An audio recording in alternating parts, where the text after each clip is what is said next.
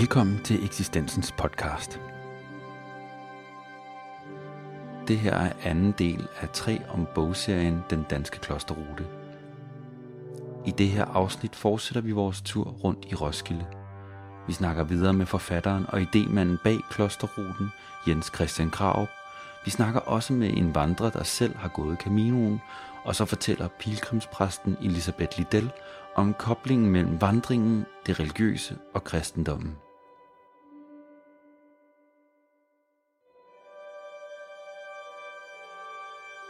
Selvom pilgrimsvandring oprindeligt er et gammelt katolsk fænomen, har både vandring og pilgrimsvandring oplevet en stigende popularitet de seneste år. Jeg tror, det hænger sammen med vores livsstil. Altså, vi er så presset i kar- af karriereønsker, af reklameindustrien, af fremdriftspolitikker, øh, at, at, at folk er presset i deres erhverv, og de er presset i deres familieliv. Alle føler sig presset. Men hvad gør man ved? Det er som om, at vi må finde os i strukturelt pres, der gør, at aviser mylder med artikler om folk, der har gået ned med stress, og erhvervsfolk, som pisker rundt øh, øh fra Asien til Sydamerika med fly for at sælge deres varer. De, de presser sammen, når de bliver 50 år. Vi tror, vi trænger til modtider.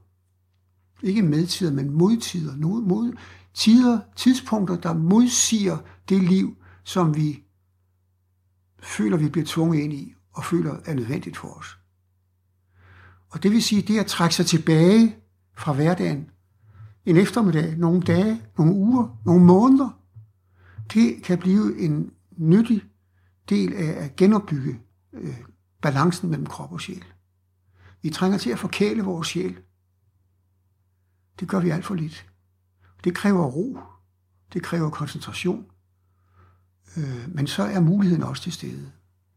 Og øh, det oplever man selvfølgelig, når man som som jeg som regel har gået alene på klosterruten under rekognoseringerne.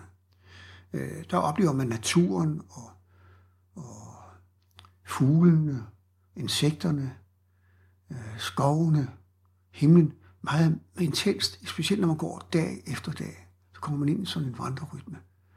En rolig vandrerytme. Så går benene af sig selv. Og så falder sindet til ro. Øh, jeg tror også, at vi i den protestantiske verden er meget aktivitetsbetonet, også i det kirkelige, vores kirkeliv og vores øh, måde at organisere kirkeliv på, det er hele tiden med arrangementer, og der skal ske både det ene og det andet, og tredje og fjerde.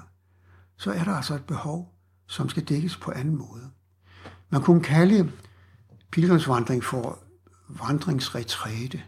Man trækker sig tilbage ligesom man i gamle dage trak sig til, ja, nogle steder stadigvæk i den katolske verden, ikke mindst trækker sig tilbage til nogle kloster, hvor man åbner, hvor klostrene åbner sig for folk, der vil gerne slappe af, eller have opleve en åndelig fordybelse i kontakt med det liv, som munkene og nonnerne øh, lever bag ved de klostermurene.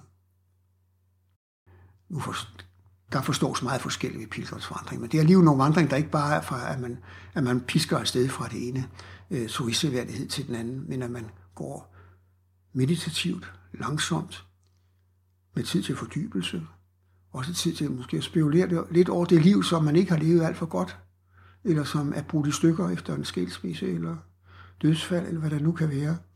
Øh, pilgrimsvandring kan blive mange ting, og være rammen omkring mange ting.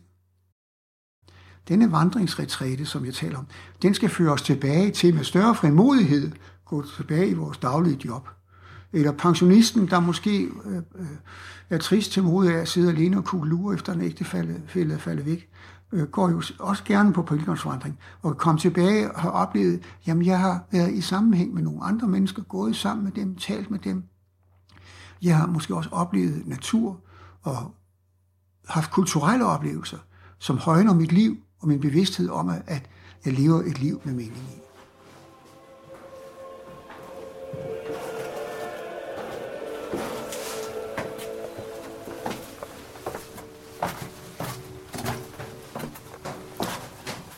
gået ind i det gamle St. Laurenti kirketårn på øh, Stændertorv. Og på vej ned under Stændertorv. vi ned ad trappen. Her ligger øh, udgravningen til den gamle St. Laurenti kirke. Og der er også en udstilling hernede.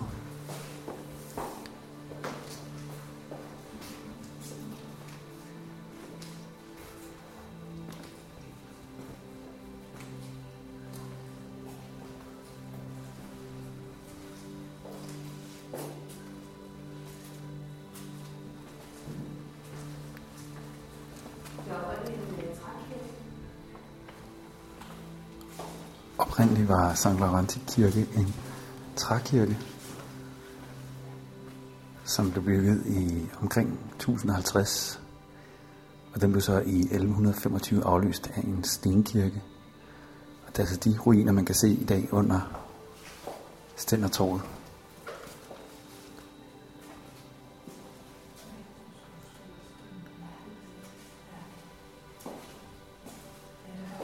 St. Laurenti var blandt en blandt de 14 zonekirker i middelalderens Roskilde, som blev revet ned i midten af 1500-tallet efter reformationen.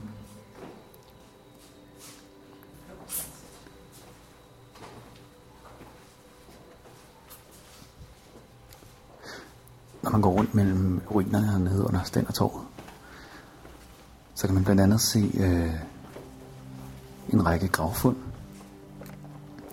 Og i en af montrene, der ligger der 10 små muslingeskaller med huller i. Det er såkaldte ibsskaller, som, øh, som pilgrimme har bragt hjem fra, øh, fra Santiago de Compostela. De her ibskaller, det var symbolet for apostlen Jakob den Ældre. Og de her små huller, som er syet i, eller, som er lavet i skallerne, det var så man kunne sy skallerne fast på, på sin dragt. Og man ligesom kunne se, at man havde været afsted på den her tur, pilgrimsvandring.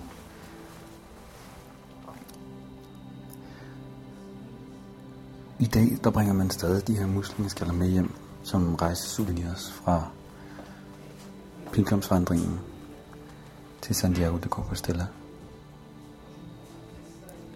Der ligger også en stor, flot muslingeskaller, hvor der er malet et, et rødt kors på.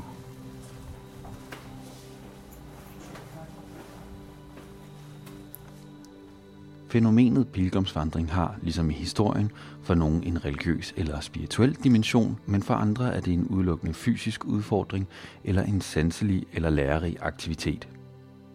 En eftermiddag i juli kom vandre religionssociologistuderende og skribent på religion.dk med speciale i pilgrimsvandring, anne Sofie Holm, på besøg for at fortælle om sin egen oplevelse på Caminoen.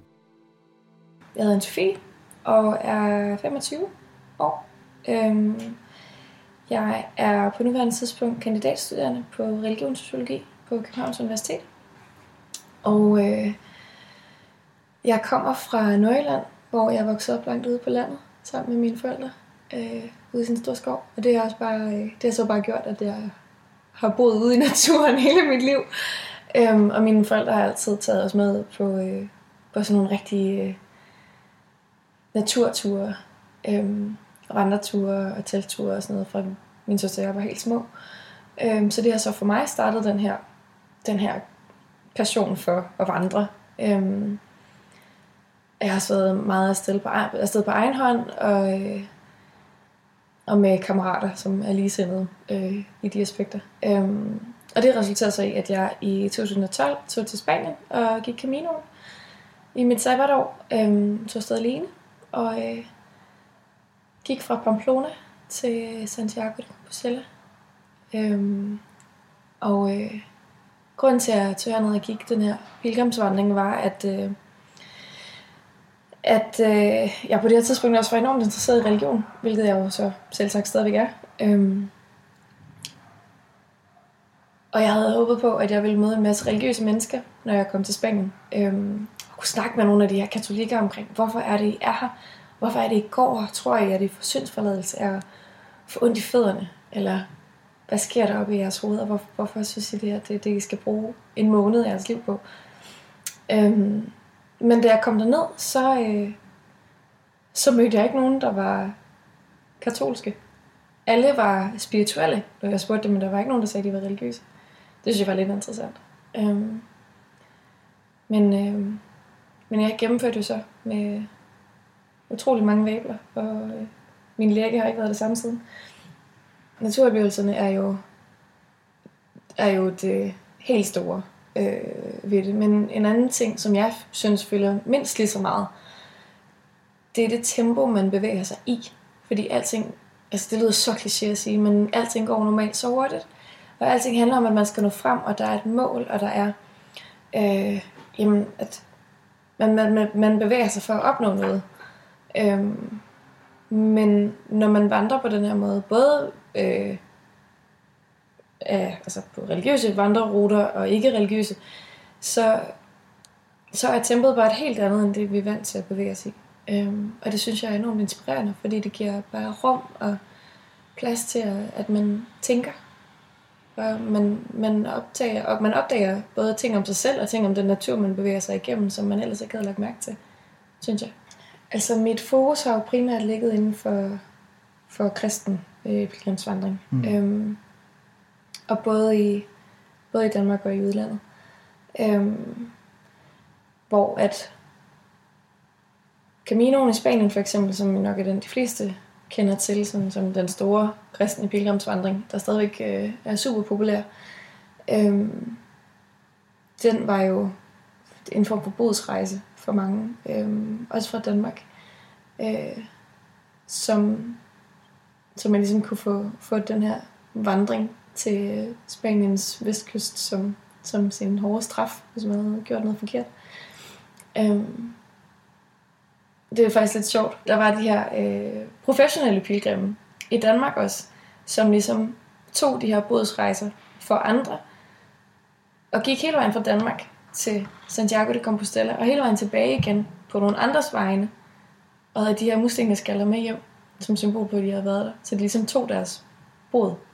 En af de helt store årsager til, at folk gik den her vandring, var fordi de var i en eller anden form for limbo, og de var i en eller anden form for overgangsfase øh, fra et stadie i deres liv til et andet. Der var rigtig mange, der lige var blevet skilt, eller deres børn var lige flyttet hjemmefra, eller øh, de var gået på pension, eller jeg var lige blevet student. Det var også et eller andet sted lidt svært eller mærkeligt sted at være i mit liv, fordi hvor skulle man så ligesom vende sig hen?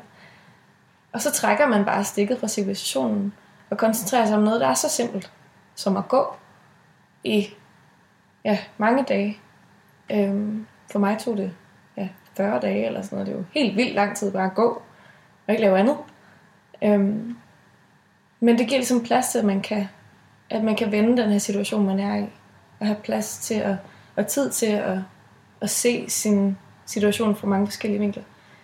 Øhm, så, hvordan, ja. hvordan, altså, hvordan forbereder man sig sådan mentalt og fysisk til at tage på sådan en tur? Altså, hvad gjorde du? Øh, for mig der øh, forberedte jeg mig fysisk ved, at øh, jeg havde sagt mit job op øh, en måneds tid før øh, jeg skulle afsted, og så den første uge ville jeg gå 5 km om dagen, den næste uge ville jeg gå 10 km om dagen, og så ville jeg gå 15 km om dagen i den tredje uge, og så øh, var det ligesom mit job at gå.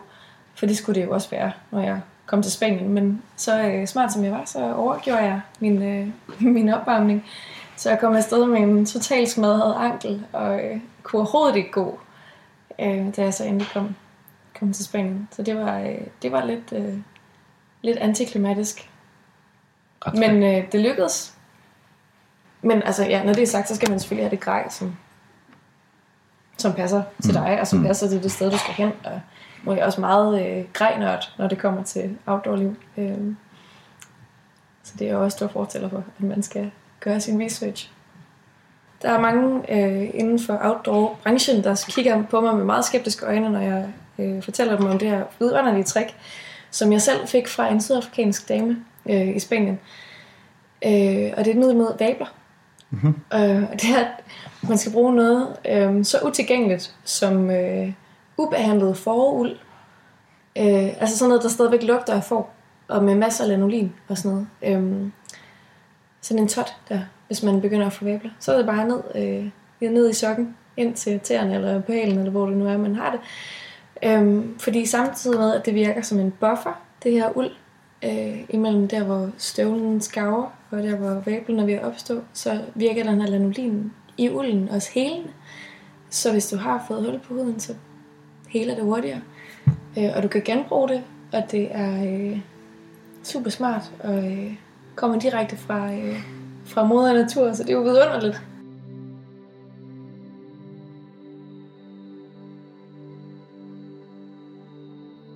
Et liv på farten kan betyde mange ting. For pilgrimspræst Elisabeth Liddell betød det noget andet end for de fleste. Vi fangede hende på farten i Københavns Lufthavn.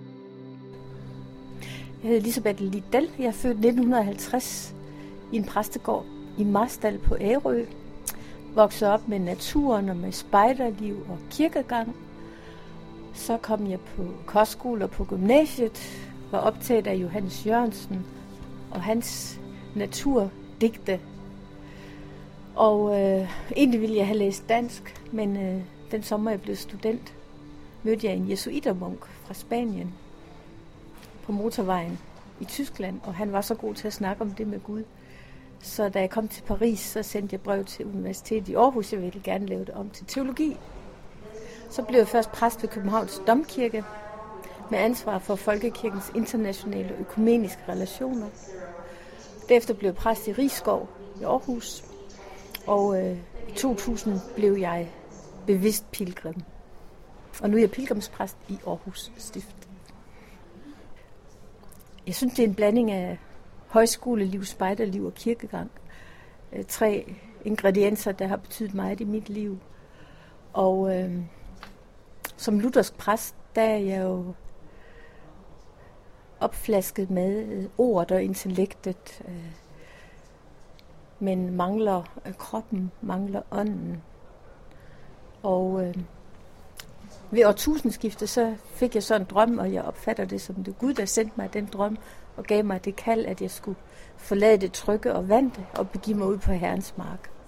Så tog jeg studieårlov og gik så alene på Caminoen i Spanien. Og øh, erfaret, at min tro flyttede sig fra hoved til hjerte. Det bliver en, en trospraksis. At det ikke bare er noget, der foregår i teorien op i hovedet, men, øh, men du har hele kroppen med. Min drøm øh, startede faktisk med, at jeg gik for alderet i Rigskov Kirke, der lå mit gebis og plaprede, bla bla bla. Så jeg blev for udvendig og mekanisk. Og øh, det var jo så kraftig en drøm, at, at jeg tolkede det som øh, Gud, der sagde, jamen så så rejs dig op og begiv dig ud, og jeg skal nok gå med dig og velsigne dig. Ligesom vi kan læse mange historier i Bibelen, der handler om det. Så det er en måde at give øh, evangeliet ben at gå på, og give troen krop, at øh, bede med fødderne i citationstegn. Fordi vi mennesker har brug for os at, at gøre noget med kroppen. Altså, kroppen er jo Helligåndens tempel, som det, som det er sagt, ikke? Og min erfaring er, at hvis jeg bevæger mig fysisk, så kan jeg nemmere flytte mig mentalt. Mm. Jeg oplever det som, at øh, vores ultimative mål, det er jo døden, opstandelsen og det evige liv. Og øh, vandringen, øh, livets vej, øh, ender jo med øh, målet, øh, døden, opstandelsen og det evige liv. Men jeg, jeg vandrer, der er nogen, der siger sådan lidt polemisk, åh, det er sådan en katolsk skik. Men jeg vil godt endnu længere tilbage til urmenigheden, til apostlenes gerninger, hvor vi kan læse den første definition af kirke. Hvad er en kirke? Det er, at apostlene øh, samles omkring ordet, bønderne og fællesskabet voksede fra dag til dag. Og brødet også, det glemte jeg. Ja. Så at gå på pilgrimsvang, det er en måde, måde at søge tilbage til den oprindelige øh, kirke, altså Guds folk på vandring hvor, hvor vi deler øh, det, Jesus har sagt i Nyt Testamente, øh, on the rocks. Øh, vi har ikke øh, fine ikke, og dyre øh, mursten og præstekjoler og bøger. Vi, vi vandrer bare med vores liv og spejler det i evangeliet. Og når jeg så som præst leder sådan en vandring, så har jeg jo hverken præstekjole, bibel eller salme på, med. altså vi, vi tager det meget øh, enkelt og naturligt, og nu har jeg så været præst i 37 år faktisk. Så det vil sige, ritualerne, det, det er på rygmagen, og jeg er vant til at prædike, jeg er vant til at øve sjælesorg. Så derfor falder det mig naturligt at være pilgrimspræst. Mm. Ja, det er tættere på en kristen idé, vil, vil jeg sige, om hvad, hvad Guds folk er. Guds folk på vandring. Det er jo det, kirke betyder, altså at man er kaldet, man er kaldet sammen omkring Guds ord. Og øh, vi vandrer jo i den store katedral, naturen, hvor der er højt til loftet, og hvor, hvor alting jo prædiker om Guds storhed. Så man hører jo ordene på en ny måde. De bliver ligesom ilte. Helligånden kan bedre komme til ude i det fri. Og mange af dem, der kommer på pilgrimsvandring, er jo slet ikke vant til at gå i kirke. Øh, de er søgende mennesker, og nogen har måske været omkring Østens filosofi og religioner. Har ikke været i kirke, siden de blev konfirmeret måske. Og føler, at tærskelen ind til kirkerummet er for stor. Men de vil godt med på, i naturen. For det er på en måde vores fælles hjem. Og de vil også gerne bevæge sig og opleve fællesskaber, stillhed og frihed. Jeg, jeg tror, det er naturligt, at, at vi mennesker ønsker at koble den ydre fysiske vandring, livets vej, sammen med den indre vandring med Gud. Mm. Hvis jeg skulle skrive et haiku-digt, så, så skulle det hedde noget med Rejsen er mit hjem, vejen er mit hjem, Gud er mit hjem. Og det tror jeg også andre religioner vil, vil kunne tilslutte sig, at det betyder noget at bevæge sig og, og ikke være i stillstand.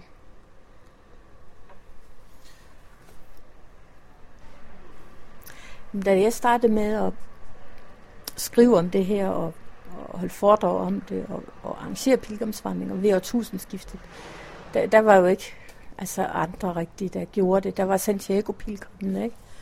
De havde fungeret nogle år, men, men det at kirken så det som en måde at møde mennesker på. Altså, som præst der har jeg jo skrevet under på, at, at jeg skal missionere, jeg skal have evangeliet ud, og når de folk ikke kommer i kirken, så må jeg jo øh, prøve at komme ud til dem. Mange er træt af en overfladisk livsstil. De er træt af at sidde ved en swimmingpool den anden ende af jorden med en billig drink. Øh, mange søger det spirituelle. Og øh, mange er også trætte af folkekirken. At den er blevet for stiv og for øh, udvendig. Det er jo blevet sagt, at vi har de smukkeste og mest velholdte kirker. Men hvad med menigheden? Det er jo de levende sten. Det er relationerne, der betyder noget. Og øh, det, at jeg som præst ligesom kommer i øjenhøjde med min ad hoc menighed, dem jeg vandrer med, det betyder, at jeg har meget større kontakt med folk, mens jeg vandrer. Jeg har også bedre kontakt med vor herre og med mig selv. Altså. Men det er, har jo også dybe rødder altså i Bibelen. Jeg læser jo hele Bibelen som en pilgrimsbog nu i Gamle Testamente, hvordan Gud kaldte sit folk, for eksempel Moses, ikke? altså fra slaveriet i Ægypten, og de vandrer så ud 40 år i ørkenen. Og det er barsk, men de erfarer, at Gud går med. Om dagen i form af en skysøjle, om natten i form af en ildsøjle.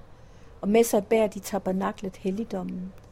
Det er nomadefolk, og de skal aldrig slå teltpælene for dybt ned. De skal være klar til at bryde op, når Gud kalder. Og i Nytestamentet kan vi jo se, hvordan Jesus hele tiden var på vej fra bjerg til by, fra sø til land. Og han kaldte jo sig selv vejen, sandheden og livet. Så det er, jeg føler, det er meget tæt på, på rødderne i den kristne tro. Jeg kan sige, en, en, øh, en, en turist vandrer fra A til Z horisontalt, mens en pilgrim har den vertikale dimension med forbindelsen indad og opad. Og sidste år oplevede jeg faktisk det, at der var en i min gruppe, hvor vi gik på hervejen, som fortalte, at hun var terminal syg af kræft. Så det var den sidste pilgrimsfærd, vi blev vidne til. Og hun gennemførte med, på grund af viljestyrke og morfin. Hun havde sat sig det mål at vandre op til Viborg Domkirke, og det gennemførte hun. Og så besluttede hun, nu vil jeg ikke kæmpe mere. Og 19 dage efter var hun død. Så det var jo en inspiration til os alle sammen, for vi skulle alle sammen dø, men pludselig blev det konkret at, at have døden med som følgesvend. Og den måde, hun taklede det på, med, med alligevel med overskud, og også med sorg over at sige farvel til livet, men det, det gjorde et vældig indtryk på os alle sammen. Mange går jo også som følge af en krise. Det kan være, at man er færdig med gymnasiet, og ved ikke, hvad man skal læse eller uddanne sig til, så tager man en vandring. Eller man er færdig med arbejdsliv og skal på pension og laver en rituel øh, time-out med at vandre. Eller man har, har oplevet sygdom og dødsfald og skilsmisse, og så tager man ud for at finde en ny orientering i livet. Men andre går så også for at komme et spadestik dybere i troen. Øh, det kan være kirkegængere, altså der, der ønsker at få noget mere indføring i den kristne tro og blive, blive opbygget, ikke også? Øh, selv vandrer jeg jo også der i 2000. Det var jo, jeg var jo en kvinde i overgangsalderen, kan man sige. Ikke? At, jeg, at jeg, jeg vandrede, fordi jeg måske var gået lidt død i tingene og, og havde den der tørst efter mening og, og længsel efter at komme Gud nærmere. Og vi ved godt, at Gud er der hele tiden, men vi skal åbne os for hans nærvær. Og det har man lejlighed, for, lejlighed til ude i naturen i hvert fald. Jeg har gerne 20 med på mine vandringer, for eksempel på hervejen, eller hvis jeg går i udlandet. 20, det er passende til en gruppeproces. Og så har jeg også en frivillig med, som er bilgrim, som vi kalder det. En, der kører bagagen og, og køber mad ind efter min madplan. Vi sover så for eksempel i de herberger på hervejen, min mand har bygget om fra stalle. Vi står op klokken 7, øh, spiser morgenmad med madpakker, og øh, pakker vores grej ind i traileren. Og så klokken 9 mødes vi på gårdspladsen, hvor vi har en morgensang, og jeg lancerer dagens tema, fortæller en bibelhistorie, vi synger en salme, beder en bøn, og så går vi en time i stillhed. Kort pause, så kommer jeg med et lille input igen, og inviterer til walk and talk over et eksistentielt emne. Vi går en time, så kort pause igen, og så fremdeles skiftevis i stillhed og i samtale. Kommer vi forbi en kirke, går vi selvfølgelig derind og synger en salme eller holder en andagt, eller deltager i den menighedsgudstjeneste, hvis det passer. Det har jeg selvfølgelig så, øh, researchet inden, så vi ved, om okay, der, der er der højmæssig i Jelling Kirke halv 11, der deltager vi der og sådan ting. Og spiser vi madpakker undervejs og nyder naturen. Og i og med, at vi hele tiden veksler med samtalepartner, så, så får vi jo talt med nogen, vi ikke plejer at tale med. Og det betyder også, at man ikke føler sig så alene. Alle har jo deres problemer. Plus, at vi alle kan sige, prædiker for hinanden, eller hvad, deler. Vi deler jo både vores livshistorier, troshistorier, plaster, chokolade og nadver. Så vi har hele tiden små andagter, og øh, vi har også nadver i det fri, og, og selvfølgelig afsluttende gudstjeneste, der hvor vi nu ender i en kirke. Så man kan sige, at det hele det bliver en ind, indføring i den kristne tro. Så det folk siger, når de rejser hjem bagefter, det er, de rejser hjem med mere livsmod og også med, med mere tro. Det er jo dejligt. Dejlig måde at være præst på. Jeg har jo den, den, den bedste menighed. De folk er jo topmotiverede, kommer frivilligt og bruger tid på det her. Og jeg går i de skønne landskaber. Så. Øh, vi sidder her i Lufthavn. Ja. Og du er på vej til Norge. Øh, kan, du, har du lyst til at fortælle lidt om, hvor du er på vej hen, og hvad, hvad du skal lave? Og... Gerne.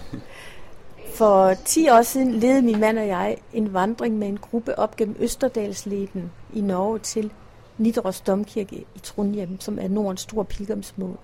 Det er der Olav den Hellige øh, blev begravet. Øh, vikingekongen, der omvendte sig og ville gøre Norge kristen.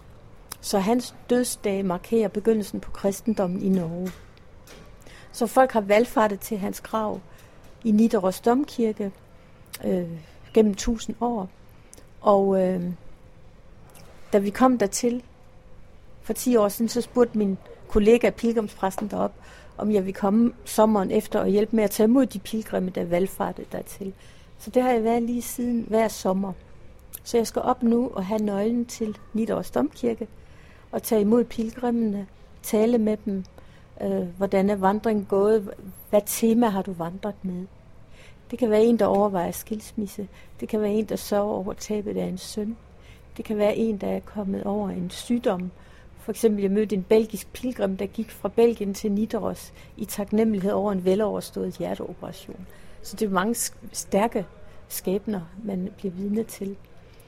Og jeg giver dem så Olavsbrevet, som er dokumentet, der er bevis på, at de har vandret ruten. Det står så både på norsk og på latin.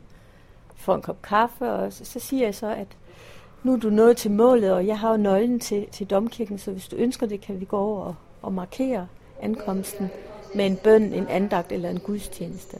Hvis de så siger ja til det, så siger de, at vi kan jo gøre det enten super kort eller, øh, eller med nadver, det er helt op til dig. Og så designer jeg den her andagt ud fra det menneskes behov. Og øh, det er jo spændende. Vi går så op bag orlet et små mørke gange med lommelygte og låser os ind i et gammelt kapel med mosaikker, og tænder lys, levende lys.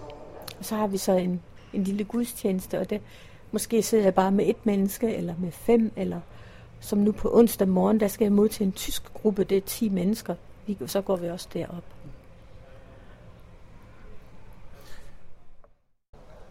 Min svenske kollega fra Vadstena Klosterkirke i Sverige, Hans-Erik Lindstrøm, har lanceret det, han kalder de syv nøgler til pilgrimens sjæl. Syv ting, man kan opleve på en pilgrimsvandring, nemlig enkelhed, frihed, langsomhed, stillhed, bekymringsløshed, fællesskab og åndelighed. Og de syv ting, det er jo samtidig mangler i vores moderne, overfladiske, materialistiske, støjende samfund. Syv længsler og syv ting, som man kan opleve. Og øh, før talte vi om dette med vejen og afslutningen, vandringen og målet. Og der vil jeg gerne til slut citere en gammel pilgrimsbøn, jeg hørte i klosterkirken Roncesvalles på Caminoen i Spanien. Den har lyttet i den kirke siden år 1078. En gammel bøn, som jeg også tænker er en god overskrift på vores livsvej. Gud, velsign du vor fjed. Lad os finde, hvad vi søger, og til slut nå målet med glæde.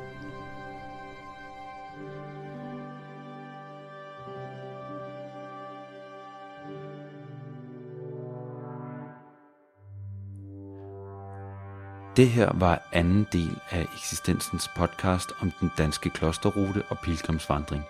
Men du behøver ikke vente på at kunne høre tredje og sidste del. Den ligger nemlig allerede parat til dig. Vi fortsætter vores tur rundt i Roskilde med endnu et møde, og så snakker vi videre med idémanden bag ruten Jens Christian Krav. Alle bøger i Vandreguide-serien Den Danske Klosterrute kan fås på eksistensens hjemmeside eksistensen.dk, hvor du også finder andre udgivelser om pilgrimsvandring. Se også hjemmesiden klosterruten.dk for inspiration og vejledning.